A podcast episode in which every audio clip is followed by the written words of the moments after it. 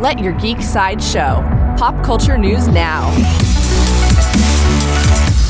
Hi, this is Andrew, and here are your pop culture headlines. New from WB. Producer Todd Garner talked a bit more about the upcoming film Mortal Kombat, specifically the use of CG animated fan favorite character Goro.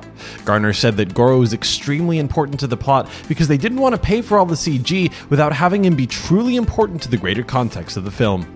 Mortal Kombat will premiere in theaters and on HBO Max on April 16th. For fans of video games, Marvel and Square Enix released a teaser trailer for Wakanda expansion of Marvel's Avengers. The trailer introduces the tensions between Wakanda and the antagonist, Ulysses S. Klaw. The War for Wakanda expansion is set to premiere this summer. New from Amazon, Amazon released a new teaser for their upcoming Wheel of Time series. The teaser shows Rosamund Pike as Moiraine Sedai opening her eyes while apparently channeling the One Power, which is represented by the sounds of crackling energy and a flash of light. The visual is preceded by her voice saying, Do not underestimate the woman in this tower. Coming soon from Disney, Disney Plus has begun production on their upcoming project Peter Pan and Wendy. They've also brought on more to the cast, including Alan Tudyk, who will play the role of Mr. Darling. Peter Pan and Wendy is set to launch on Disney Plus in 2022.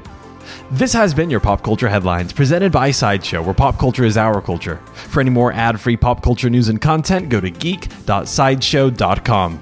Thanks for listening, and don't forget to let your geek side show.